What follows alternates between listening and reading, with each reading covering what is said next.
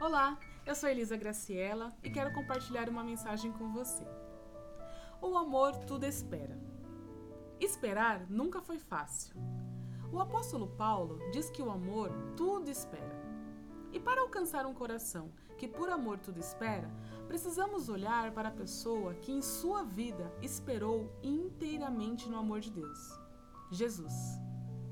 A Bíblia nos mostra que Deus traçou um plano perfeito para a vida de Jesus. Ele nasceu, cresceu em sabedoria, estatura e graça, viveu sua adolescência, juventude, até que, quando adulto, iniciou seu ministério. Jesus não pulou nenhuma das fases de sua vida, embora, como Deus, tivesse poder para fazer isso.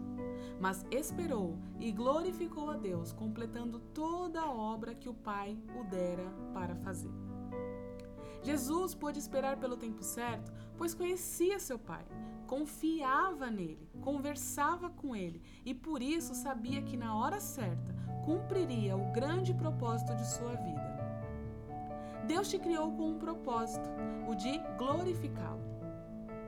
Isso acontece quando você anda em seus caminhos, cumprindo todo o plano que ele preparou para você antes da fundação do mundo. E você deve estar se perguntando: mas como eu sei esse plano?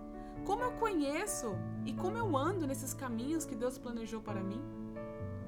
Deus te habilita isso quando o Espírito Santo passa a habitar em seu coração, te fazendo conhecer todas as coisas do próprio Deus. Jesus disse que iria para o Pai, mas que enviaria o Consolador, o Espírito da Verdade, que nos ensinaria todas as coisas. Nós não estamos sozinhos. Deus quer te ensinar a esperar, confiar e reconhecê-lo em todos os seus caminhos, pois é Ele quem conhece sua vida por completo e tem um tempo determinado para todas as coisas. Espere como Jesus esperou e glorificou ao Pai na sua vida, na sua morte e na ressurreição.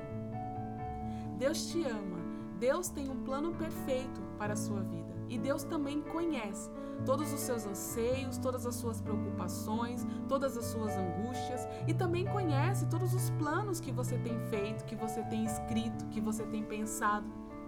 E Ele pede para que você coloque tudo isso diante dele e segundo a vontade dele, que é uma vontade sempre boa, perfeita e agradável, ele irá conceder. Mas lembre, nossa vida está nas mãos de Deus e é Ele quem tem o um plano perfeito e que tem um propósito eterno para a sua vida, para a vida da sua família. E é através dele que você pode conhecer a sua vontade. Fale com o Senhor, derramando sua alma como o salmista fez.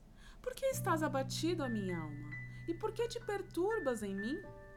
Espere em Deus, pois ainda o louvarei. Ele é o meu Salvador e o meu Deus. Que a paz de Deus, que excede todo entendimento, guarde a sua alma e guarde o seu pensamento em Cristo Jesus. Um bom dia.